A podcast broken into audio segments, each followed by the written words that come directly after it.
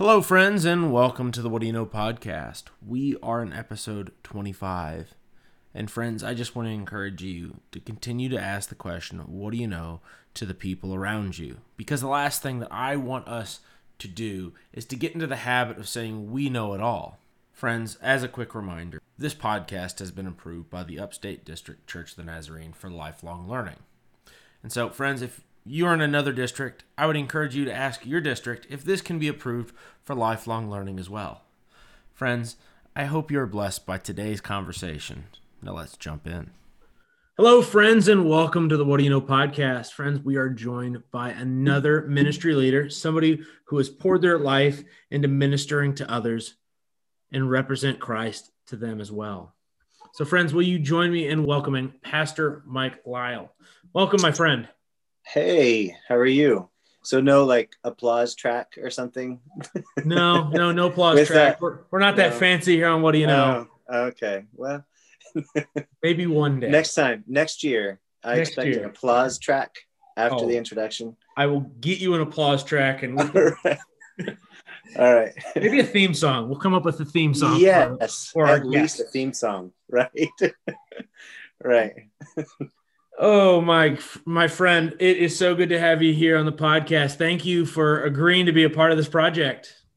Friend. Oh, it's my pleasure. Thanks for having me. It's been a good opportunity for me to think through some of the questions that you've asked already. It's been good. So, Pastor Mike, can you give us a rundown of who you are? Give us a little bit of a background. And then from there, can you tell us where you're located? And then from there, what does your church look like? Yep. Sure. So I, as you already said, I'm Mike Lyle. I graduated from Eastern Nazarene College, which I know is where you graduated. Uh, so we have that in common. Although I'm quite a bit older than you, and uh, but I, I graduated with a major in math and a call to ministry. So it was a weird road for me. It was actually happened in traveling for the summer ministry teams at Eastern Nazarene College, where you go through the district camps and uh, lead worship and help with camps. And I remember being, it was on the Delaware district. Um, I know, can anything good come from Delaware? But that's nothing's there. We're careful, man. People might listen to this podcast from Delaware.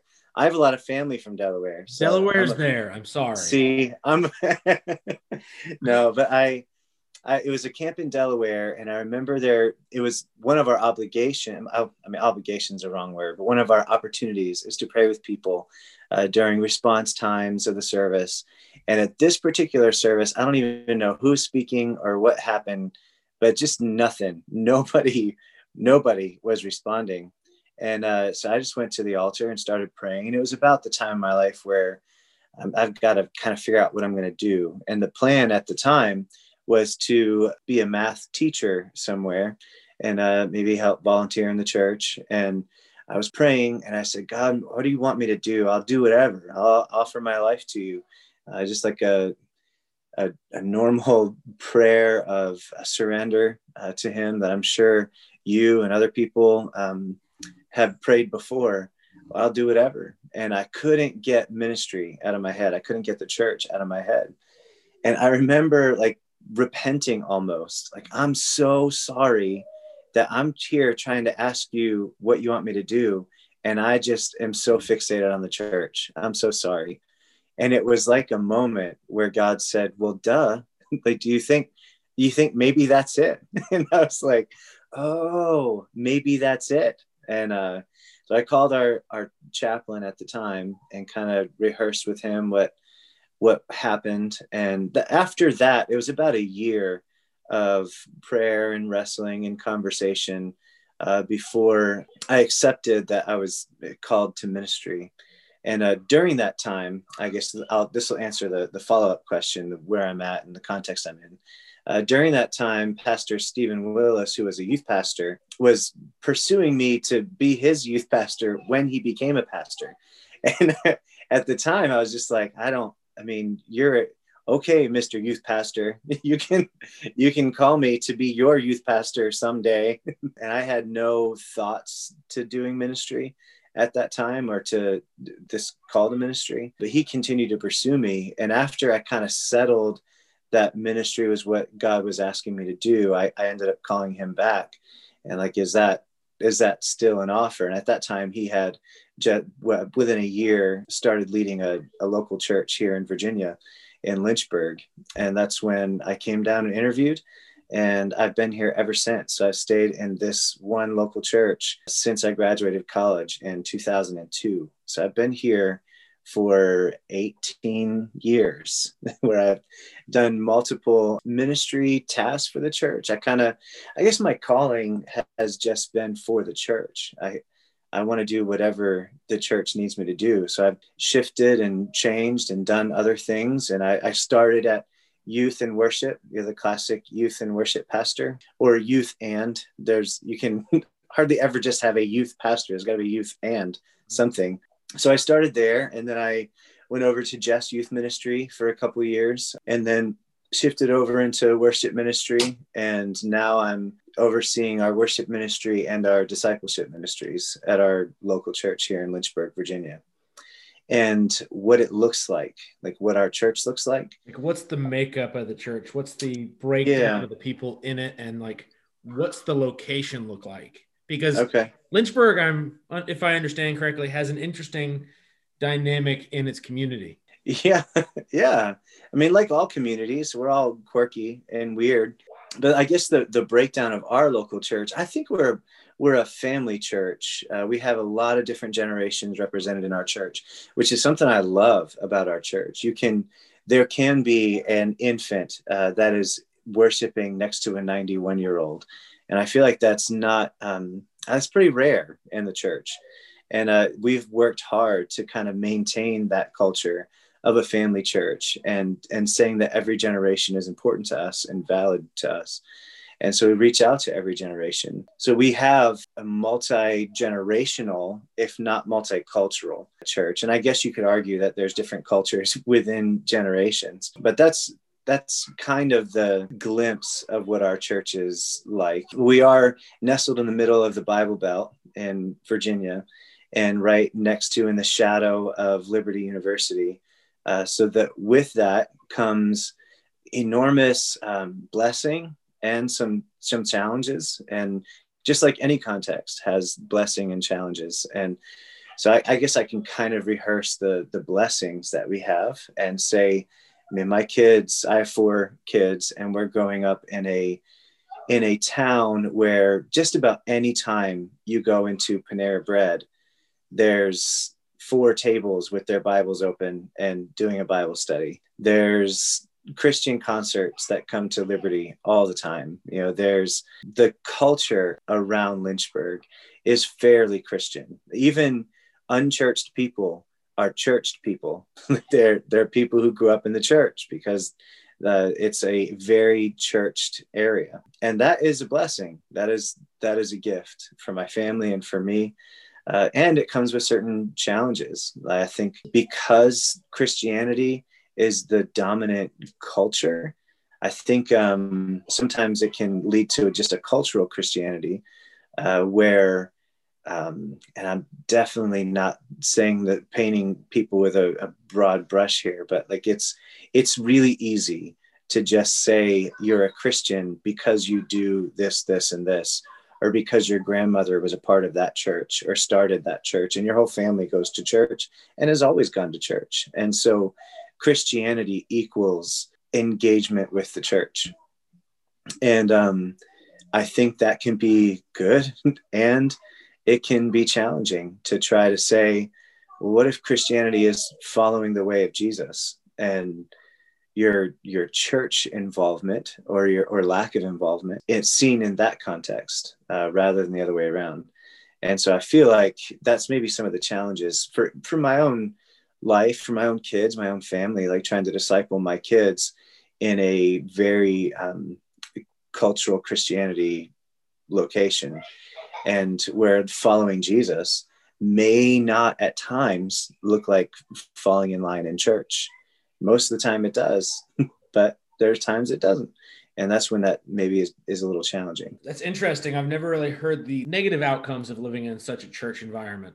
So, my friend, if I could ask you to think back here for a little bit, I want to ask you what what made you sign up for that summer ministry team? Yeah, that's a good question. Well, number one, it was fun. It sounded like a lot of fun. You mean the college is going to give us a van that we drive up and down the East Coast and we get to play music and be at camps all summer long? And we get paid to do this? Uh, it, it seemed like such a great opportunity. And I did, uh, I think leading leading worship was something close to my heart in college. Uh, it was something that I I did a lot, and I've always loved music. So I think that opportunity to blend music with something that seemed like a really unique opportunity uh, was just enticing to me. It was a good, and um, I grew up going to camps and in Nazarene camps and seeing the summer ministry teams and thinking they were just like the best human beings ever. And so you go to those those camps and you meet those people and it's easy to say i want to be one of those people. It's a large reason why i went to ENC is getting to know some of those people. And it's a it's a deeply rooted college for my family too. My mom and dad went there and met there.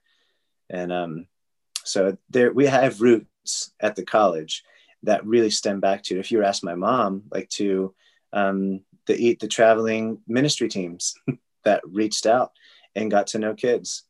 That's awesome. So going from that mentality to saying they're going to give me a van, which right. ENC never let me have the keys to any of the vans.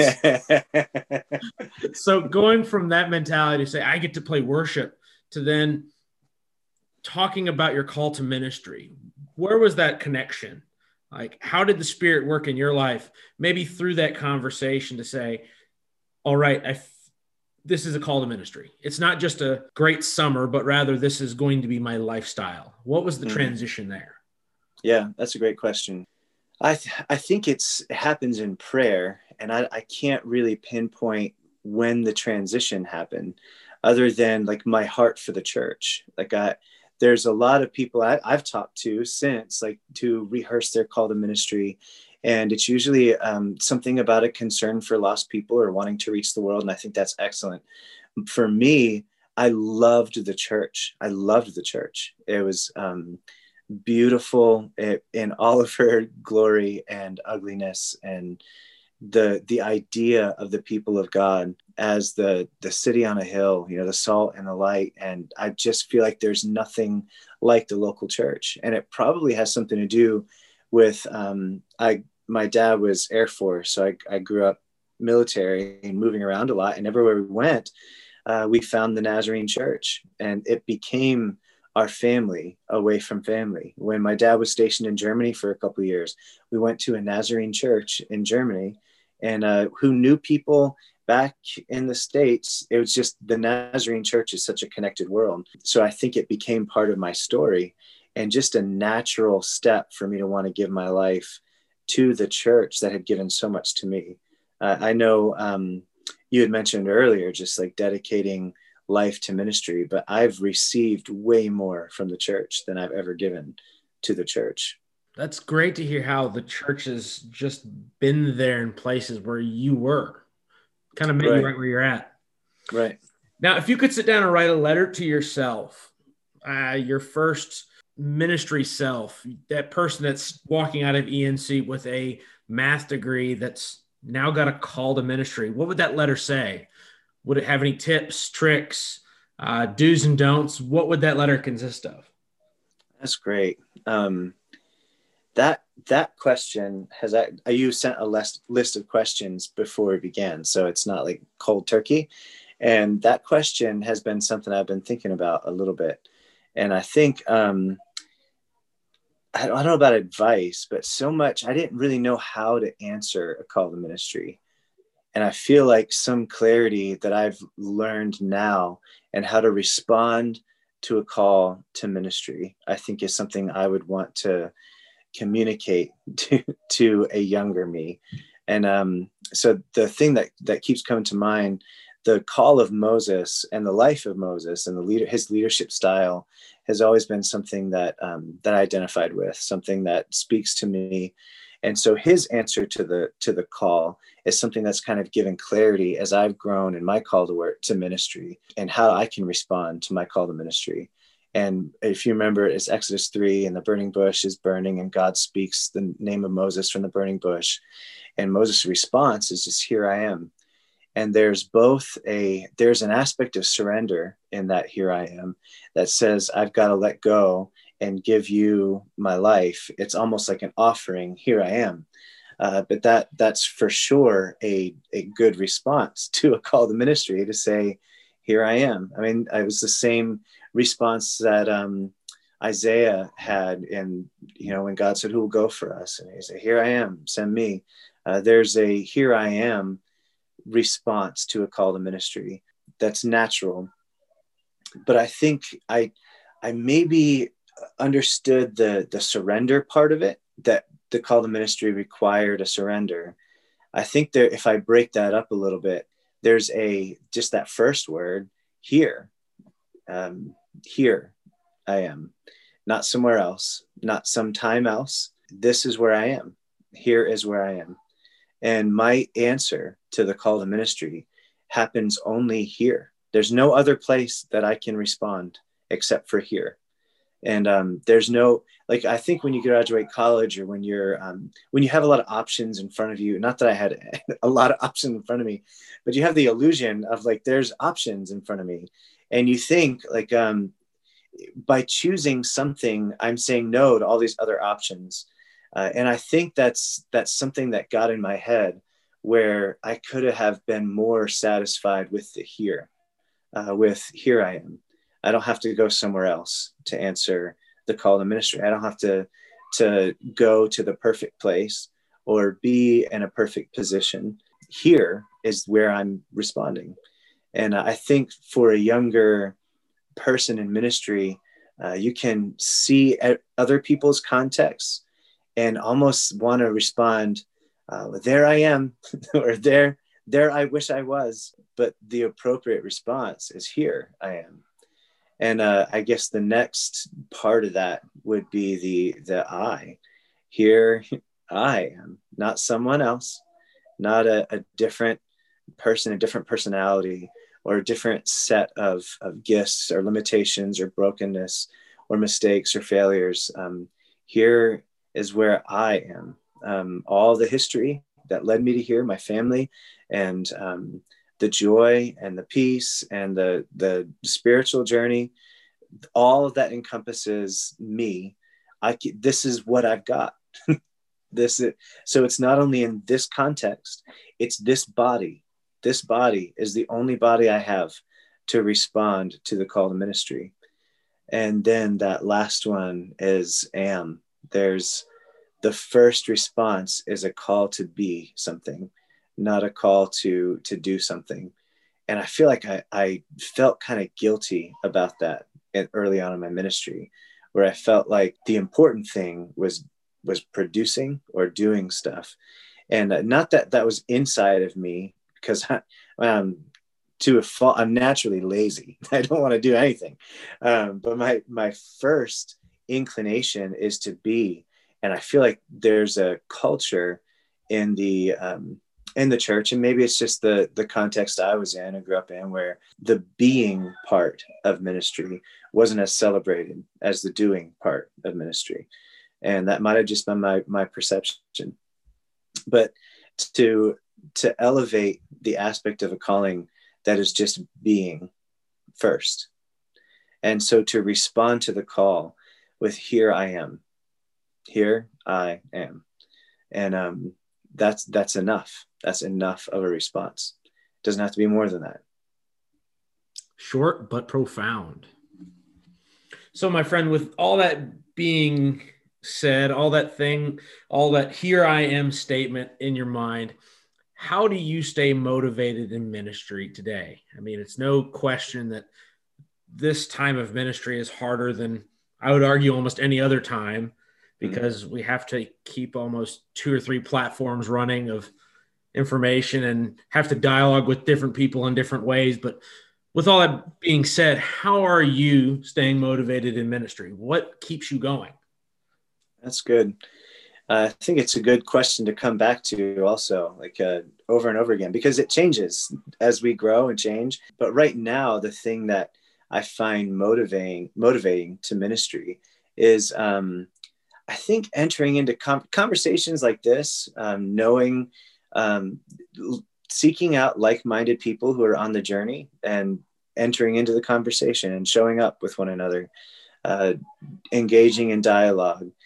Uh, another thing that keeps me motivated is maybe having conversations with people who are who are newly followers of Jesus, and I mean that in a couple different ways. The first is um, just now choosing to follow Jesus for the first time. Those are always exciting people to be around because everything's new and everything feels awesome and blessed and wonderful, and the scriptures are alive. What's that? It's almost like Christmas morning.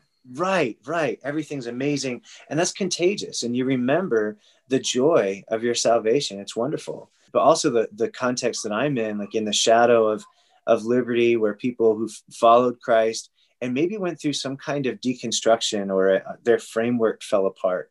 And so they, they are, they are newly following Jesus in a different way and trying to figure out a different way that to follow Jesus when their framework has been pulled out from underneath them. And um, that's just as exciting to me as someone who maybe grew up in the church, uh, but everything they they knew they're questioning, and everything has fallen apart around them. And to come alongside and to um, to help uh, see them build a new framework to follow Christ.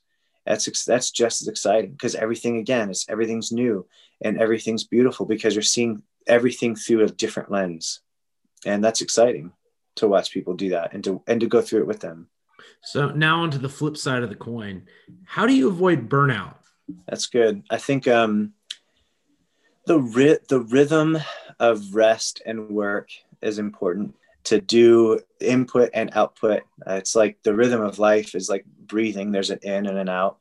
And um, i think to ignore that natural rhythm of life, I think we do that to our own detriment. So to avoid burnout, I think it's like breathing. There's input times where you're just taking in uh, the the breath of God, and then there's output times when you're doing work and you're you're doing things. Uh, but both are required, I think, to avoid um, burnout. Uh, and then there's the the ancient practices, I think, because uh, it's easy to say, well, it's like breathing, and that's kind of abstract. Uh, but we have a lot of guidance that have gone before us where people have said, this is how you breathe in. Like this is what you do. You stop and you you read this psalm and you pray this prayer and you sit in silence for this many minutes and you just breathe in the presence of God. So some of the ancient practices of the faith have been really grounding and a, a good way to avoid burnout. Now, can you give us an example of an ancient pattern that you you just mentioned?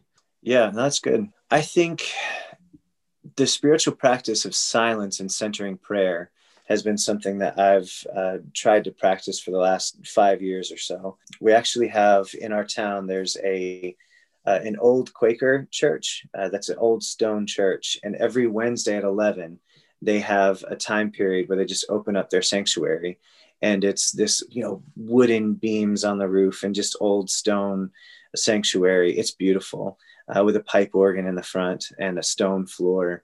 And um, you know, the smell of age and rotting wood that that kind of old chapel feel. And i think um, the invitation into centering prayer is to enter into that that room. And uh, centering prayer one of the practices you just kind of pick a, a sacred word or a phrase that you can say with your breathing. And for 30 minutes you sit in silence just focusing on this word to bring the point isn't the word the point is the presence of god. And the word is supposed to bring your your focus uh, back to the presence of god who's as as close as your breath as close as your breathing. Uh, so centering prayer uh, is something that's been a, a, practice that i've tried to practice for the last uh, five years or so. I'm not very good at it but i'm trying i think i would have a hard time sitting still for maybe 10 minutes right just knowing myself the highly caffeinated human mm-hmm. being that i am i have a hard time sitting here at my desk for more than 10 minutes Right. Well, I would say start with 10 minutes. start it. What do you got to lose? That's true. right. So, my friend, what books are you currently reading that you would recommend to us? It, here with us here in the Church of the Nazarene, we're encouraged to have lifelong learning hours if we finished our schooling, mm-hmm. because mm-hmm. we don't ever want to get caught up in the mindset that we know it all. Hence the name of this podcast. So, right. what books would you recommend? Well, I actually know it all. So uh, oh, there's not. I wish I knew it all. Yeah, you're gonna edit that out, right? That, uh, maybe. um, actually, I'm reading uh, "Strengthening the Soul of Your Leadership" uh, by Ruth Haley Barton right now. Um, excellent author. She also wrote uh, "Sacred Rhythms," which is phenomenal. I highly recommend it. I'm reading a little it's that's I guess reading is loose. It's a it's called Every Moment Holy. Um, it's a book of liturgies about how it's written prayers really that are written for different moments of the day for morning and evening for midday uh, for doing laundry for um, doing the dishes like di- different prayers that you can pray to make every moment holy. Uh, and it's not about the prayer, it's just about acknowledging that the presence of God is right there in every single moment. And every single moment is holy. It's just turning towards it and paying attention to it. That would put a different spin on folding laundry right there. Right. yeah, it does. It does. It can be sacred. This is true. So, my friend, what is giving you life right now? something important that I do want to say, friends, it doesn't have to be church related because sometimes we get caught up in the idea that our life should be centered solely around the church and we can't have a life outside of it. And mm-hmm. that can be damaging. Right. right. Right now. Um, I, I, like I said, I've got four children and my wife are the biggest sources of life in my life right now. Um, I they're amazing and i don't say that just to like pander to my family. They're just amazing people. And my my uh, i have two teenagers right now and it's been really fun to to actively engage in discipling them and seeing their questions and some of the things they're wrestling with uh, it gives me life to engage with that also to sit down at night and watch a good show we've been watching WandaVision it's pretty good it's a great show. right. right. Little plug. We won't say any more. No spoilers. no spoilers. Right. It's like a, a sitcom meets a mystery. Very interesting. yes. So, my friend, what sort of advice would you give to someone looking to go into ministry or to youth workers today, or maybe to somebody who is trying to find that next? Mm-hmm. What yeah. sort of advice would you give? uh, don't try to find that next. Look here, be where you are. And um, I think I, have just been reading through one of the other things I'm reading, I guess, is Luke. I guess the but does the Bible count with book, books that you're Bible reading? Should count. Yeah, so I'm reading through uh, through Luke, and uh, one of the things that I just read the other day was about Anna, who is at the the temple uh, waiting, and there was something that just jumped out at me and I've read it. I'm sure you have, and everybody listening to this will be like, I totally knew that forever ago. Um, but 80, 84 years she was widowed day and night praying at the church at the temple for 84 years. It it took her 84 years until she saw Jesus. And, and she and it says she prayed with expectancy for 84 years. And so I think I think if there's advice I would give anybody entering ministry, it's kind of the uh, the Eugene Peterson title, a, a, long obedience in the same direction. Um, be willing to wait for it, like to to put in the the daily prayer and time to pay attention, so you notice when Jesus breaks in, when the kingdom is coming, and you know how to point it out. And uh, you know what it's do what's happening in the, your own context and how to pay attention to it. Uh, and sometimes that takes way longer than you want it to take. Uh, I don't I don't know how many times she prayed that she would see her answers to a salvation of Israel, but she was in the temple praying for 84 years, night and day, and that's challenging to me. So, with that being said, how is God moving in your ministry today? Mm-hmm. Are there any God sightings that you can say, mm-hmm. yes, God sure? Right, right. That's good for sure.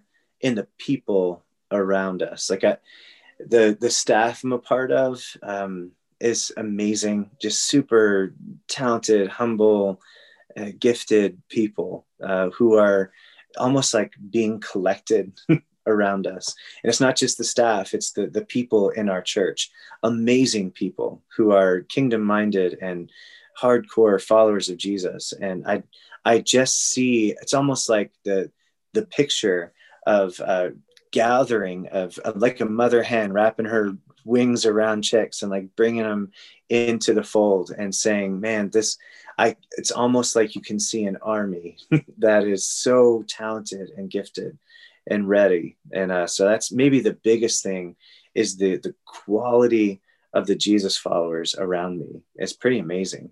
So, my friend, as we kind of wrap up our time here today, how can we be praying for you and your ministry? That's good. I mean, I think like everybody, we're trying to figure out how to minister in the face of um, a pandemic and COVID. And my biggest challenge right now in my context um, is I, I, oversee discipleship ministries and all of our like small groups and life groups and Sunday school classes and and children's Sunday school classes. They've all taken a big hit where um, you know we're able to gather on a Sunday morning, but some of those smaller room gatherings that don't have the space to socially distant or uh, to be socially distant or to um, where people feel comfortable. Uh, that has been enormously challenging to try to figure out how how to provide that kind of discipleship, face to face discipleship, incarnational following Jesus together uh, in a in a smaller context has been really challenging to figure out how to lead in that area. So I would appreciate prayers for that. Definitely. Well, let's go to our heavenly Father in prayer. Yeah. Lord, today just we just want to say thank you. Thank you for your goodness. Thank you for your grace. Thank you for the ways you show up in our life. Uh, Lord, right now, I just want to pray for Mike's church. I want to pray for his community. I want to pray that you would help them think creatively. Lord, ministry is taking a different appearance, ministry is taking a different light. Lord, help them figure out how to minister in this time and in this place and really in the spaces that they are finding themselves. Lord, be with them as they try to answer these questions with your guidance. Lord, be with them every step of the way. Lord, again, we just want to say thank you for being a part of our lives, for walking with us, for calling us, really, Lord. And so, Lord, I just want to say thank you today for this conversation. Thank you for his church. Lord, thank you for the ways you have used his life to impact people around him. Lord, thank you for Pastor Mike. We pray this in your name. Amen. Amen. Thank you, friends, for joining us on another episode of What Do You Know? Friends, I hope you were blessed by today's conversation, and I hope you continue to ask the question, What do you know, to the people around you. I hope you continue to ask the question, Lord, how do you want me to serve? Friends, as always, I just want to encourage all of you to share this podcast with someone who may get something out of it. Because I want us to continue to ask the question, What do you know? to everyone around us because I want us to continue to grow in our knowledge and understanding of what's happening in the world around us. I also want us to continue to grow in our knowledge of ministry. Friends, as always, join us next week for another conversation with another ministry leader. Be blessed.